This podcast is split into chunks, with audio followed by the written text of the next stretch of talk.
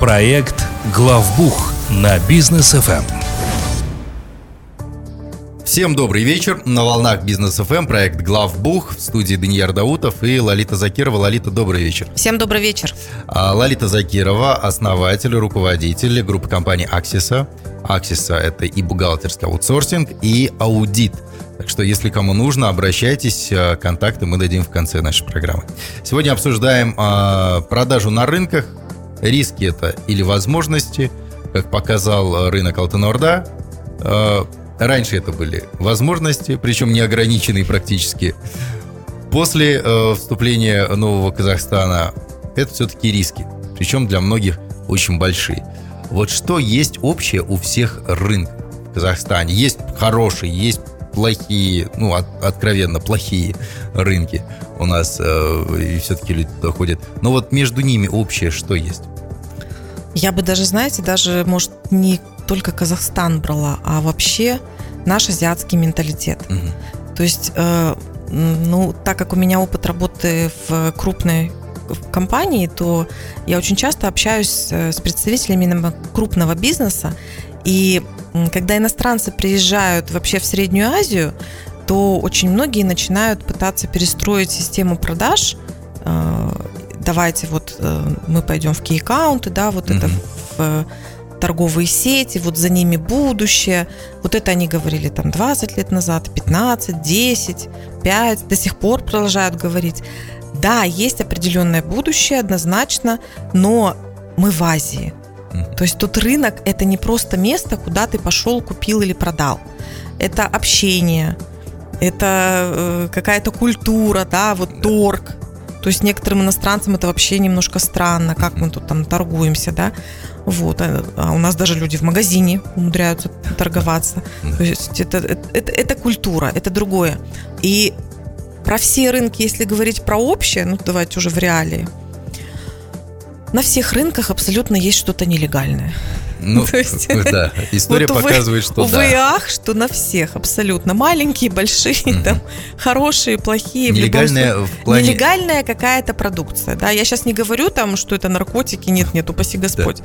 Я, я говорю про товары, которые мы с вами покупаем, мы, ну, мы зачастую это понимаем, иногда и не заморачиваемся на эту тему, но тем не менее, есть продукты, которые, товары, продукты, которые попадают на рынки не совсем легально. Теневые, серые. Теневые, серые. И сейчас вот, опять же, понятие серое у нас уже даже сейчас искажается, да, когда там наш сосед, то, с чем боролись столько лет, в итоге а, ну. начинает признавать это. то есть, оказывается, можно так ну, там параллельные импорты различные, По, да? Ну, можно назвать это же, то есть теперь любое понятие можно назвать да. как-то по-другому, и все должны по-другому его воспринимать. Но, по сути, искажается сущность очень многих контрольных даже механизмов. А, у нас пока этого нет, мы все-таки движемся как-то вот в правовом поле, да, у нас есть посылы от президента, которые сейчас а, как раз реализуются, в том числе и на рынке Алтынорда. Вот все услышали, увидели, какие там цифры страшные были озвучены. О, да. Вот, ну то есть э, это вот такой вот тренд, ну на мой взгляд он, он пока еще присущ. То есть есть что-то там серое, назовем это так. Слушайте, ну я ни разу не видел хотя я давно уже не был на рынках, да, вот этих вот, а, которые обычные, но даже там пару лет назад, наверное, полтора года назад, ни ККМ, ни посттерминала, ничего подобного там нет. Единственное, а, та самая красная табличка с номером телефона и с названием банка. Все. Больше ничего нет. А насколько это нужно на рынках? Ну, вот у, у меня вообще интересно тоже по поводу э, контрольно-кассовых машин, да, ККМ. Сам, самое странное, что до сих пор, до сих пор, хотя столько много говорилось об этом, да, озвучивалось, что у нас теперь только онлайн ККМ, то есть у нас даже других никаких быть не может. Вот. Но до сих пор поступают вопросы, э, у меня в Инстаграм часто вопросы прилетают разного вообще характера, на предмет, а вот я там такой-то, такой-то, мне же можно без ККМ работать. Ну, то есть, на самом деле у нас есть вообще категории определенные именно при работе с наличными, угу. когда можно не использовать ККМ. Но это, ну, к примеру, там банки, да, ну, потому что там поток такой бешеный, то есть там и так все прозрачно, все в системе и так далее, да. Вот. А многие предприниматели наивно думают, что я на рынке, я на упрощенке, вот даже до такого доходит, угу. и значит я могу не использовать ККМ. Ну, наверное, что, многие сейчас пользуются мораторием, который введен на проверке бизнеса, но ведь он рано или поздно закончится. Конечно, и мораторий, в общем, это все, если честно, такую кашу в голове предпринимателя зачастую создает. Они реально думают, что раз нас никто не проверяет и еще и не имеет права проверить, значит, я могу вот это вообще ничего не использовать. Про посттерминалы я больше чем уверена, что на рынках многие даже не знают слов таких. То есть они не то, что их не используют, они даже никогда не задумывались о том, что это нужно. Mm-hmm. А, в принципе, во многих вот более таких продвинутых местах, назовем, QR-коды стали использовать. Да. Тут тоже путаница возникает, потому что, ну, так, так сложилось. Я, я, честно, до сих пор не могу понять глубокий смысл этого процесса, но тем не менее, в нашем законодательстве по использованию контрольно-кассовых машин угу. прописано, что при оплате карты тоже пробивается чек. А посттерминал или QR-код это просто более быстрый способ оплаты картой. Ну, то есть в любом случае, что через QR вы пробили, что через посттерминал, нужно еще и через кассовый аппарат пробить этот же чек. Вот этого тоже многие не знают. Угу. И то есть, ну, какие-то там чеки. Вроде бы все официально, вроде бы предприниматель это ничего и не скрывает, но тем не менее чеки он не пробивал. И вот начинает, а что теперь делать? А теперь что мне вот эти все чеки пробить там как-то задним числом? Ну, то есть каши очень много. И на рынках ее просто колоссальное количество. Угу. Ну, вообще на рынке можно, да, работать на упрощенке? Ну, конечно. Вообще, угу. в принципе, рынок это как бы не какой-то отдельный э, там не отдельная зона, да, не отдельный хаб какой-то, в который, на котором действует там собственное какое-то законодательство. То есть абсолютно такое же законодательство, как и на территории другу, на, на другой территории страны нашей. И на рынке можно использовать общеустановленный режим, можно использовать упрощенный режим. Просто э, у нас исторически любят упрощенку. И многие предприниматели, в том числе и на рынке, они иногда даже не подозревают, что у них упрощенка в итоге дороже для них обходится, чем был бы общеустановленный. Ну, понятно, что с общеустановленным надо документы все иметь, надо все официально регистрировать, там базу какую-то иметь, потому что на пальцах вы ее вести не сможете. Вот. Но налогов это надо садиться считать. Налогов вполне возможно. Вы будете платить меньше. Все зависит от маржинальности. Mm-hmm. То есть там, где маржинальность небольшая, то там лучше, конечно, с э, разницы между доходами и расходами платить налог, чем со всей выручки полностью, в которой там, ну, может быть, маржа совсем и не, небольшая. Окей, а не плательщиком НДС можно ли быть на, на рынке? Конечно. Да, абсолютно. Тут тоже нет никаких. Вот у, на, у нас вот это вот тоже еще какая путаница. И у многих предпринимателей тоже вот нету понимания. Может быть, как раз наши законотворцы подумают на эту тему и что-то сделают более простое, потому что у нас можно быть плательщиком НДС угу. и быть на упрощенке. То есть, хотя НДС сам по себе это сложный налог, если честно. Ну да. И с ним вообще во всем мире очень много всяких разных и схем мошеннических, и различных каких-то проверок, и налоговые органы во всем мире именно на НДС большее внимание всегда уделяют. Но одновременно вот для предпринимателя, особенно такого, ну, небольшого, скажем, упрощенка это вот почему упрощенка? Потому что ему просто посчитать его налог. Угу. И тут вдруг НДС.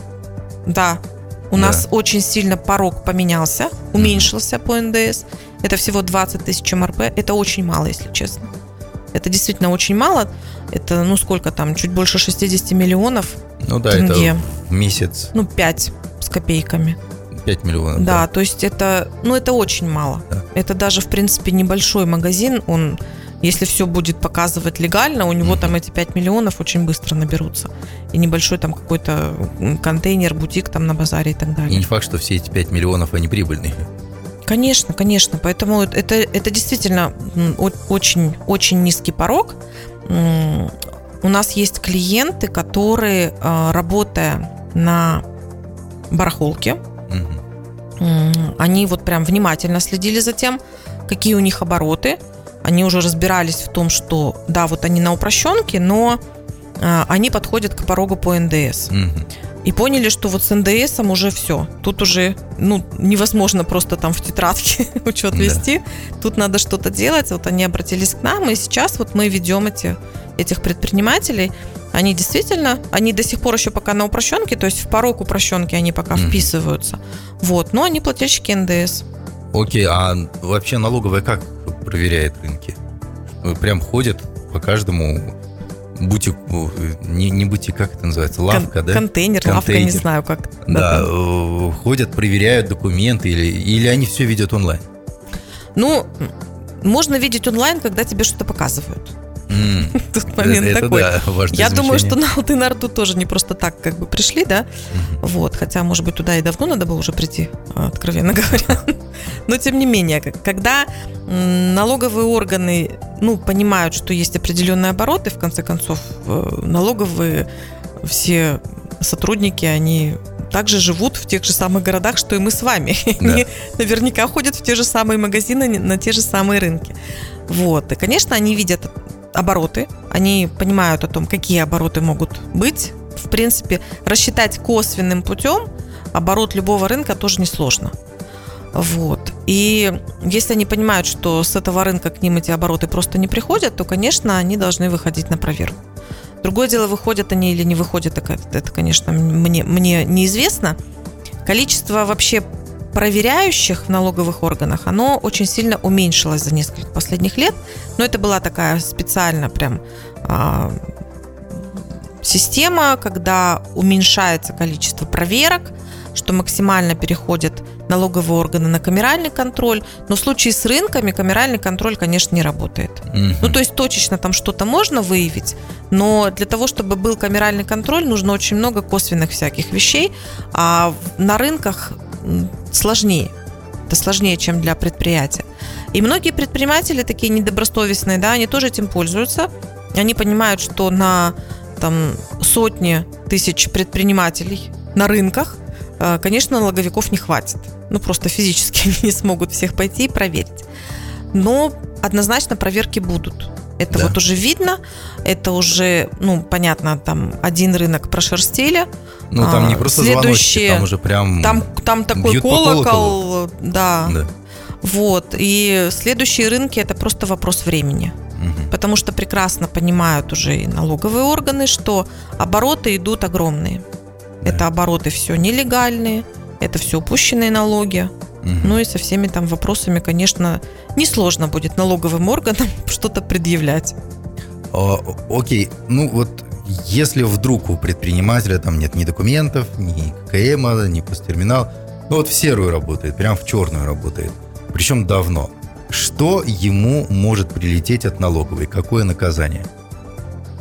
Ну, вообще незаконная предпринимательская деятельность. Ну а что это значит? Ну, ну незаконное, да, а наказывать-то как будут? Ну, наказывать в зависимости от того, что докажут, Мгм. какие объемы докажут. А оттуда уже будет вопрос, э, как это будет вообще оформляться. То есть это же может быть и уголовное преследование, Ну вот потому если что ну, взять вот так вот легкая, средняя и э, тяжелая форма наказания. тяжелая форма, совсем тяжелая форма наказания, это, извините, тюрьма, да? Вот. Ну, я все-таки не юрист, не специалист вот конкретно в этих вопросах, там как легкая, средняя, тяжелая. Вот. В Но любом случае все неприятно. все, все однозначно, конечно, неприятно. А, Есть прям отдельные статьи в Уголовном кодексе, да, А, там несколько статей. То есть раньше были статьи про лжепредпринимательство, сейчас нет у нас законодательства таких статей.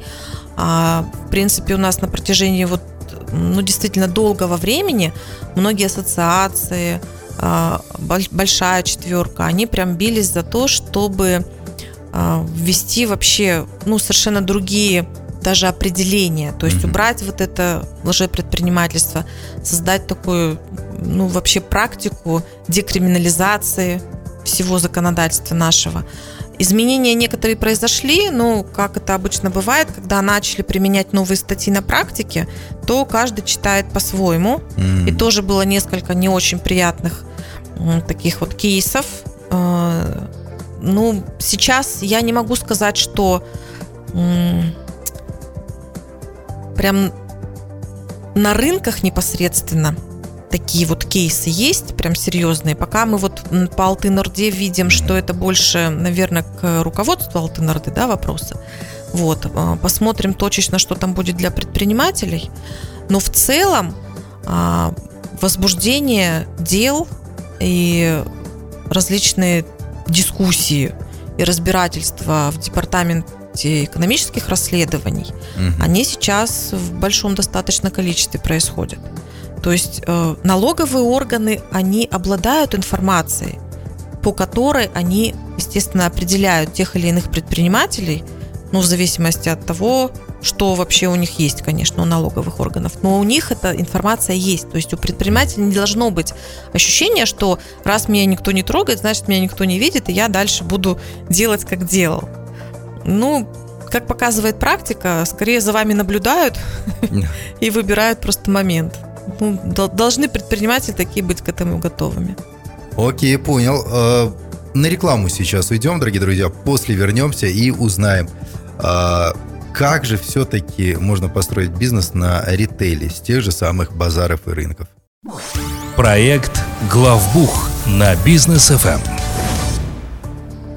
Возвращаемся в студию. Проект «Главбух». Лолита Закирова. В студии у нас основатель, руководитель группы компаний «Аксиса». Это и бухгалтерский аутсорсинг, и аудит. Сегодня обсуждаем тему рынков, очень актуальная тема рынков, базаров, и как же все-таки там э, функционировать правильно и законно. Вот э, многие строят свой бизнес на так называемом ритейле, да, перепродаже э, реселлинг как-то, по-другому, вот, как только не называют это все. А, приезжают на барахолку на ту же самую, покупают более-менее хорошие, презентабельные там товары какие-нибудь и продают уже в городе, арендуя магазины. И зарабатывают на этом, ну, прям большие деньги. Вот и на барахолке, понятное дело, ну, навряд ли кто-то даст прям весь список документов, да, все правильно юридически закроет. Э, по сути, я тебе деньги, ты мне товар. Все. Да, и э, потом можно ли официально продавать вот такие вот э, товары, которые мы приобрели на барахолке? Прям официально, с документами. Вот почему-то некоторые предприниматели думают, что так можно. А, на барахолке, ну, очень распространенный документ, мы про него говорили уже как-то, да, зеленка так называемая. Ну, То есть это такая зеленая... Счет фактура. Зеленая накладная, счет фактура, да. там не суть важно даже, что там вверху написано, mm-hmm. у нее одна и та же форма зачастую. Там просто вам перечислят, что вы такое купили, какое количество, что сколько стоит. Ну, в общем, вроде как даже прям на документ похоже. На самом деле это ни разу не документ. Угу. А, а что и... с этой зеленкой можно сделать? Да ничего нельзя сделать. Ну, разве что для себя где-то какой-то учет вести, что ты купил и что ты продал, насколько это, опять же, возможно. Но это отдельная песня. То есть, если вы что-то приобрели нелегально, а потом пытаетесь это все легально продать, а, то возникает вопрос у, естественно, проверяющих органов. А где вы, собственно, это взяли? И вы вот этим своим э, узаконением, ну, вернее, попыткой, да, узаконения товара вот этого нелегального, фактически потакаете незаконной предпринимательской деятельности. Угу. То есть, по-хорошему, если к вам приходит проверка, и у вас есть какой-то товар, который вы не можете подтвердить документами, то его вы обязаны оприходовать как подарок. Подарок – это признание дохода. Потом, когда вы его будете продавать, вы еще раз признаете доход. Так. Ну вот в таком случае это как бы такая условная легализация. Я сейчас молчу про то, что в принципе эта операция, конечно, ну, неправильно, потому что, ладно, если у вас какая-то там, к примеру, одна единица, то есть вы там закупили партию, у вас какая-то одна единица, вдруг там лишняя оказалась, вы ее оприходовали как доход, закрыли это все у себя в системе. А когда у вас эта система, то есть вы постоянно что-то mm-hmm. откуда-то берете нелегально, а потом пытаетесь это узаконить, это, конечно, неправильно. Но все-таки подарок, он ведь должен быть от кого-то? Или можно просто сказать, вот у меня, у меня появился подарок в компании в виде такого-то товара, который я хочу продать? Ну, нет, конечно. Понятно, что подарок должен быть от кого-то. Угу. Конечно, это нужно от кого-то оприходовать. Ну, то есть, просто, грубо говоря, с Луны свалившийся подарок, это не совсем правильно. Э, друзья, мотайте на ус. Э, если вдруг бизнес вот так вот долго работал, покупал на барахолке, на Алтынорде что-то, продавал в городе, уже э, все это со своей наценкой, и предприниматель хочет легализоваться. С чего ему нужно начать? Ну, Купить ну, ККМ? Чаще, чаще всего таким предпринимателям нужно начать с того, что э, нужно вообще зарегистрировать свою предпринимательскую деятельность. То есть либо вы регистрируете ИП, либо регистрируете ТО, потому что, ну, бывает такое, что даже такой регистрации нет, да? Угу. Дальше, конечно, вы начинаете дополнительные вещи для вашего бизнеса ну, донастраивать. Это и контрольно-кассовая машина, и посттерминал, потому что рынок это всегда наличные, это всегда карты, и вы обязаны по законодательству давать возможность вашему покупателю оплачивать либо наличными, либо посредством карты. У вас mm-hmm. должны быть для этого средства, которые подтверждают такую оплату. А, в процессе вы, естественно, должны понимать, а откуда вы будете брать вообще теперь товар. То есть, если вы до этого, возможно, его брали не совсем легальным, то вы сейчас должны понимать уже, что он должен быть у вас легальный, что вам либо ваши поставщики будут здесь, на территории Казахстана, предоставлять все документы, как mm-hmm. это требуется. У нас есть, например, товары, которые обязательно попадают под учет на виртуальный склад. Их нужно выписывать только с системы электронных счетов фактур.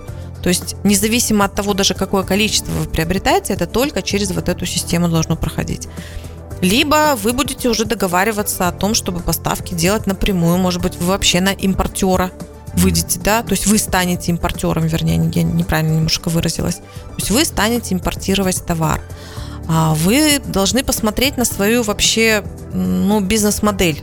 Я это, ну, может быть, такими страшными словами называю, но как минимум нужно сесть и посчитать свои доходы, расходы, посмотреть, какую вы стоимость будете закладывать, потому что, ну, естественно, если вы начнете работать э, в белую и правильно, то у вас уже немножко будет другая маржинальность. Вы должны посмотреть на то, а почем вы, собственно, будете продавать. В общем, легализация – это вообще такой процесс, который, конечно, предприниматель должен начаться до того, как он бизнесом занимается, а не в момент, когда у него там уже э, что-то происходит.